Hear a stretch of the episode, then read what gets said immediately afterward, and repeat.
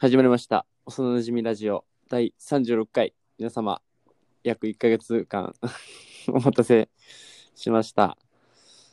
今回もですね、ゲストの牛タンくんと一緒にいろんなことについて話していきたいと思います。よろしくお願いしますお。願いします。はい、お願いします。ということで ね、久しぶりになったな。そうね、1ヶ月1ぶり。ヶ月ぶり。まあ、なんやかんや伸びてね、うん。なっちゃったんですけど、まあ、この間に、あの、うん1300回再生いきました。おー、素晴らしい。ありがとうございます。はい、インスタグラムの回もきっとあったはずです。あ、本当ですか。よかったです。うん素晴らしい。ありがとうございます。い。いえいえ。はい、ということで、まあね、ちゃんとね、1週間に1回ぐらい撮っていこうん、そうだね。 う。ということで、まあ、久しぶりにやっていく今回なんですけども、はい。まあ、ある組織についてちょっとね、組織組織について牛タンくんに勉強してもらおうとおー、楽し思います。。組織、まあ、組織です。はい。はい。で、この組織のね、名前なんですけども、うん。 SCP 財団と言います。あー、はい。ご存知ですねうん、知ってます、もちろん。そう。まあ、これをね、かなり面白いお話なので、うんうん。まあ、知らない方もたくさんいらっしゃると思うので、これについて話していきたいと思います。よし。おはい願いします。お願いします。で、この SCP 財団っていうのは、はい自然法則に反した異常な存在場所、物体現象、はい。これね、これらを、それぞれの特別収容プロトコルの保護、研究を世界各国の政府より委任された秘密結社であるという、ちょっと難しい ね、やつなんやけども、まあ、この財団っていうのはその SCP オブジェクトっていううん。やつをからを一般市民の目に触れないように、うん。まあ、その SCP オブジェクトってやつが人類の生存を脅かしてしまうものなんですようん。うんだからその人類が混乱を避けるため、うん。まあ文明が正常に機能するためにこの SCP オブジェクトってやつを秘密裏に保管してはい。研究しているとおー。いうものでございますねはい。はい。で、この SCP オブジェクトになんかクラスというものがありまして、うん。うん。まあ、これがね、ちょっと、まあ、これが一番わかりやすいんですけど、まず一つ目が政府。セーフ。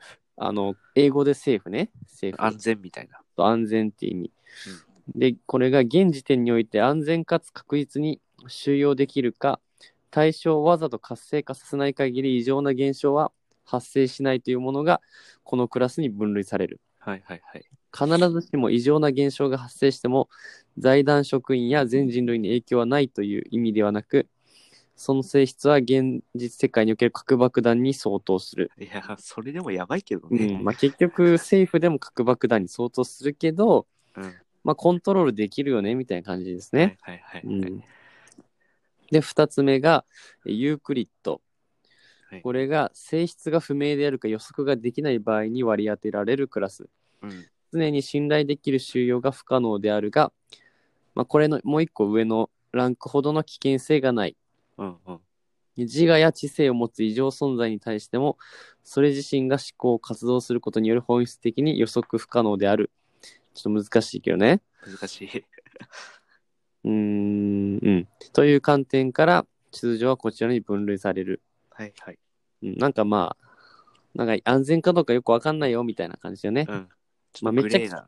うん、めっちゃ危険じゃないけども安全でもないかなみたいなやつがはいうん。振り分けられると。うんで次がケテル。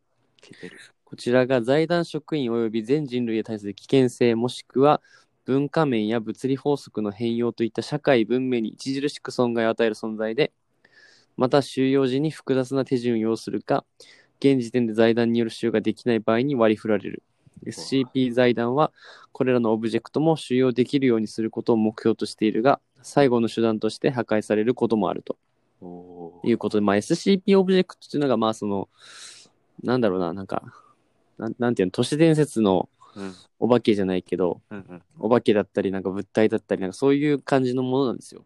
うん。だから、もうそれを、うんまあ、なんか保管するのが、この SCP 財団のお仕事ですけど、うんまあ、このケテルっていうクラスは、まあそれが無理だったら壊したりもするよと。はいはいはい。で、次がですね、ニュートライ、ニュートラライズド。おこれは何らかの事情によって無力化したオブジェクトうん。に割り振られる。まあなんか、なんだろうな。まあ、破壊したりとか、うん。効果がなくなったっていうクラスですね。はいはい。で、そしてね、あれこれマックスタウミ、ターミエル。ターミー。ターミエルっていうのが、ケテル並みの危険度を持つオブジェクトを収容したり、うん影響を無効化するために割り当てられるサブクラス。え財団にとって有益な存在であり、最高機密でもある。えうん。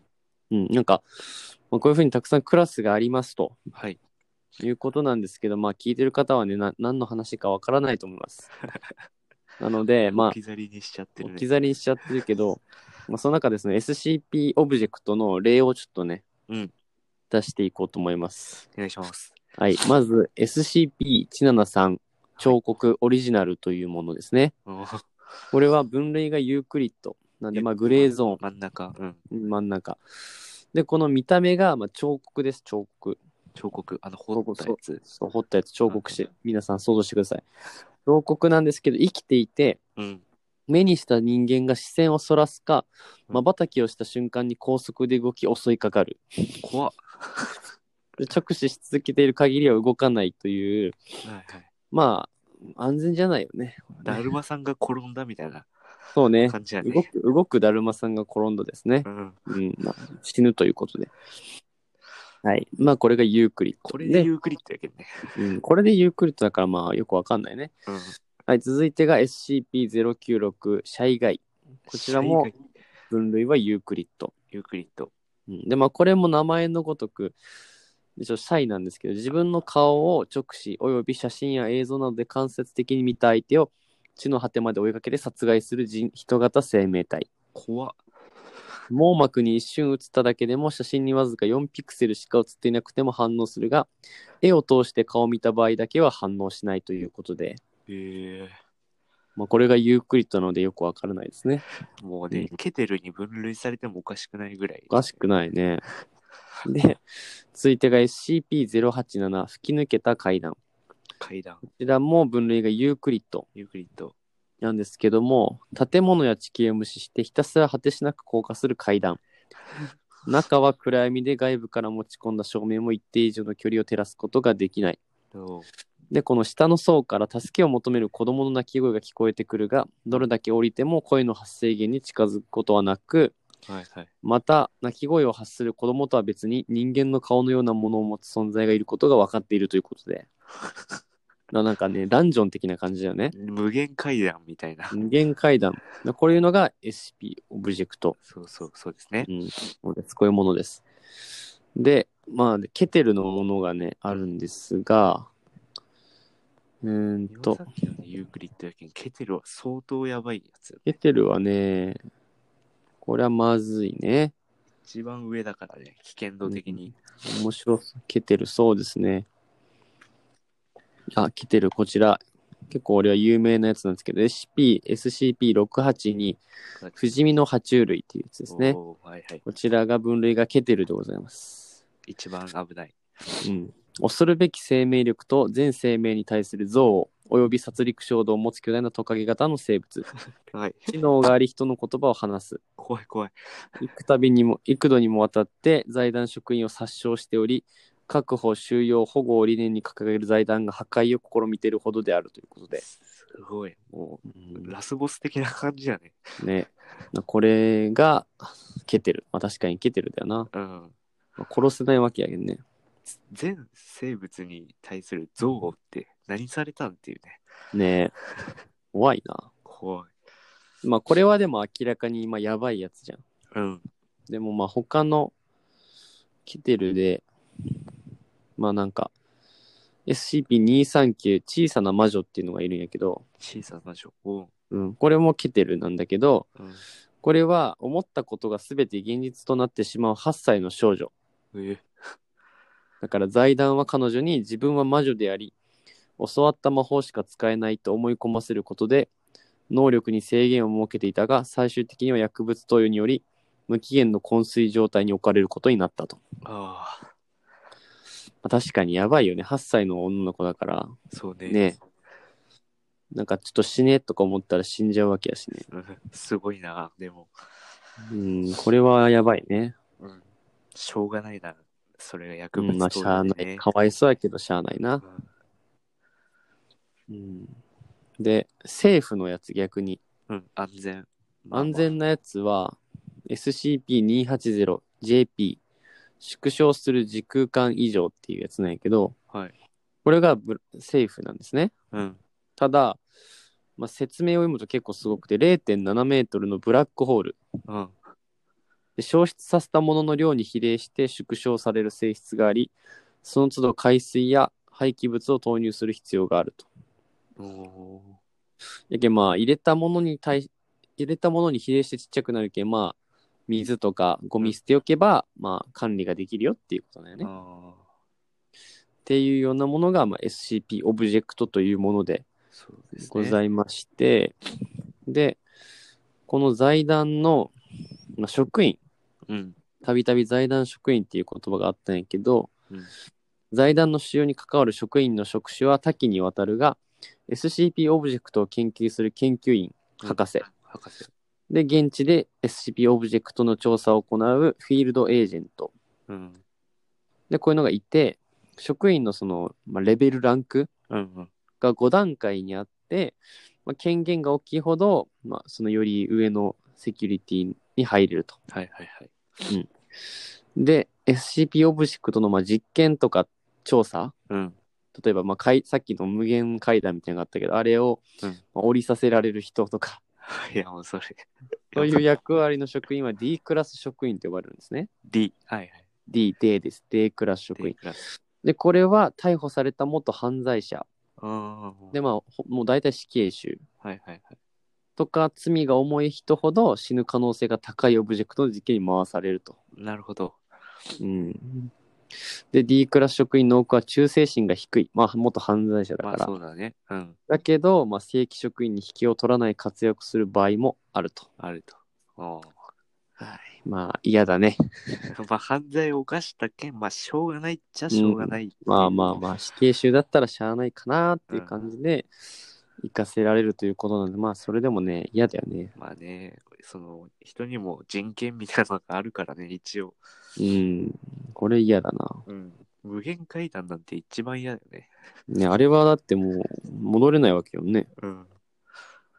うん、まあ、とりあえず。で、他にも政府で面白いやつは、SCP-596 忌まわしき再生の像っていうやつ。はこれが人間の頭を持つ蛇の形をした銅像。あ、銅像。うん。銅像で触れた人間は体のどんな不調も治ると。お、ただし、まあ代償として二度と像から離れられなくなり、うん極度の苦痛と不快感を感じる。ちょっと嫌やね。で、しかも切り離すと対象はその時点で死亡し、うん。像に残った部分から元の記憶と人格を持った人間が再生される。ええ怖いね。怖いね。すごいけど。ねで、別の人間が像に触れても、先に像に触れていた人間は死亡すると。おおなるほど。やけんまあ、結局、なんだろうな。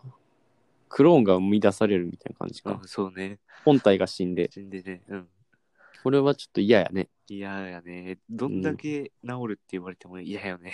ね自分は自分じゃなくなるわけやもんな。そうね。別の人やもんね、クローンってう。ん。それはちょっと嫌だね。嫌だ。という感じで SCP オブジェクトというものがたくさんありますとそうですね。はい。いうことなんですね。はい。どうですか SCP について。いや、なんか、俺もそれ、SCP の存在っていうか、そういうことを知ったのが、う。っていうんかな、YouTube で見よって、うんまあうそのん SCP っていうのはこういうことで、こういうのがあるよみたいな感じで知ったんやけど、うん。なんかこう、都市伝説とはなんかちょっと毛う色ん毛色が違うっていうか、そうね。なんかすごい作り込まれてるから、わかるわかる。設定とかその財団うんなり、その危険度とか、そうね。うん、なんか、なんなんかね、都市伝説とはちょっと違う感じのものを感じる。違う。で、まあ、ここまで聞いていただいて、うんこの SCP 財団はまあ架空の組織なんですよね。うんうん。で、この架空の組織で、でもなんか公式サイトとかはちゃんとあって、うん。それをまあいろんな人がこう運営してるわけよ。うん。で、この SCP の設定を考えたりして楽しんでるよね。うん。うん。これがね、またなんかこう面白いよね。そう、みなんかやっぱ考え方って人によって違うけどね。いろんな SCP が出てきて面白いよね。ねうん。で、なんかもう、みんなで考えて作り出す組織みたいなね。うん。うん。うん、で、これもなんか日本支部とかうん。がいっぱいあって、うんで例えば日本支部に投稿された作品として、さっきのあの屋根裏部屋の宇宙、うん。うん。あ違う違う、えっと、縮小する時空間以上か。うん。うん。そうあのブラックホールも日本支部に投稿された作品だし。うん。へだけどまあ日本人が考えた作品なんだってえ。。そうだね。うん。うん、で他にもそう日本人が考えたやつはえーっ、とね SCP-910JP シンボルってやつで、うんこれがい分類がユークリッドからキテルになったやつランクが上がったやつか。上がったやつでこれが自意識を持っていたずら目的で超常現象を発生させる能力を持った道路標識道路標識。まあでも確かに日本っぽいよね、あの道路標識があるし。で、これが現象を発生させる際は標識部分が変形する。はいはいはい。で例えば落石注意の看板に変形したら、うん何もない空中から落石が生じる。あ、怖っ。すごいね。しかもそれがいたずら目的やけんね。そうそうそうそう。で、過去には財団のロゴと酷似した標識に変形したこともあったと。ええだけどもうこれ、ね、どうなるんやろうね。そうね。だって、そしたらあれか、財団がもう一個生まれたら SCP が2倍になるってことそうなるんかな。複製されたら確かに来てるよね。うん。これはやばいね。やばいな。道路標識っていう発想がまた面白い。ねえ面白いね。なんかこういう想像力豊かなね、人たちが、まあ、作り出したのがこの SCP 財団ってやつで、そう、面白いよね。うん。めちゃくちゃ面白い。うん。まあぜひ皆さんももしかしたら投稿ができるかもしれないので、うん。作ってみてくださで、紹介してほしいよね。なんかこうねいうのを投稿しましい。た。うん、作りましたってぜひ教えていただきたいと思いまうす。んまあ以上が SCP 財団でございましたけども、はい。いかがでしょうかいや、なんかこう、中二病感をくすぐられるところがあるよね。 間違いないね。なんかこういう自分で作れるし、うん。こういう能力をつけれるってういうのがんうん。たまらなくいいね。やっぱ男は好きだから、そうだね。何でも、こうなんかね、やっぱ好きなのよ。 そうロマンを感じるよね。こういう自分で作ったりするね。間違いない。能力とかね、うん。まあ、それが膨れ上がって、まあ、大人たちのこう遊びになったと、 SCP。うん。うん、いうことでございました。いいね。そのうち俺らもね、 投稿したいと思いますよ。なんかね、ペットボトルとか。 考えてください、ペットボトルでぜひ。ね、面白そう。ねえ、だけどそういうなんか何でも作れるよね。その日常生活の中で、あ、これいけるみたいな、作れる。というロマンのある SCP 財団ですので、ぜひ皆さんもあの YouTube とかでもね、いろいろ、いろんな人が上げとるもんね。うん。結構詳しく紹介してくれとるから。そうそうそうそう、なんで、まあそのうち俺らもこれで詳しく紹介するか。うん、そうだね。うん、ですので、皆さん、調べてみてください。お願いします。そしてですね、えー今日10月25日なんですけども、はい。まあ2日前の10月23日、 これ何の日か分かりますかなんでしょうかね。実はですね、うん、牛タンくんの誕生日なんですよ。あらーおめでとうございます。ありがとうございます。はい。まあ、もう割と大人になりましたけども、そうだね。抱負とかありますかうん、まあ、今、年は23になったんですけど、うん。まあ、これからもう、なん、なんていうんですかね。やっぱ、結構、僕は、もう自分は別に普通なんですよ。平凡。うん。平凡よりもまだ劣っとるぐらいの方なんですけ ど、急に出したな。やっぱこの周りの友達とかうん。環境とかにはすごく恵まれてるなって、あもあ、ういい。ずっと思ってま感す謝。してるんですね。うん、だから、まあ、この関係も崩さずに、まあ、うん友達をとか家族とかうん。を大切にして、感謝して、うん。まあ、少年心って言いますか、この遊び心をうん。忘れなく、まあ、いつまでもちょっと若いねって言われるような、ああ、大事だね。うん、大人になりたいなと思います。素晴らしい。ありがとうござ います。もうそう思えるだけで平凡ではないと思います。うん。だありがとうございます。からまあこれからもしっかりね、アイドルを推していきましょもちろんです。う。ええ。まあアイドルもね、まあその、いつまでも若くいるわけじゃないですから。推しはね、卒業していきますからね。推しを本当に卒業しちゃうよ。うん、気づいたら卒業しちゃうから。なのでしっかりね、皆さん推してください。推しは押せるときに押せって誰かが言ってましたからね。そう私は社畜すぎてこの間のライブ見れませんでしたチケット買ったのにあら、悲しいですね悲しい。はいそれはまあぜひ皆さんもねまああの、うん定時で上がれるところを探してくだ さいそれが大事ですよ環境は確かに大事かもね。環境は大事まあ仕事は全然ね楽しいんですけどうんまあねやっぱそういうとこですよね、う。うんんプライベートはね、大事大事だからね。そうまあ、プライベートも両立できるようなお仕事にぜひつけるように今勉強頑張ってください学生の皆さんぜひ頑張ってください。マジで。はい頑張りましょう皆さんはいということで今回は CP 財団についてうん。軽く触れていったので、うん。 1300回も行きましたし、いや、ありがとうございますですね。本当にありがとうございますです。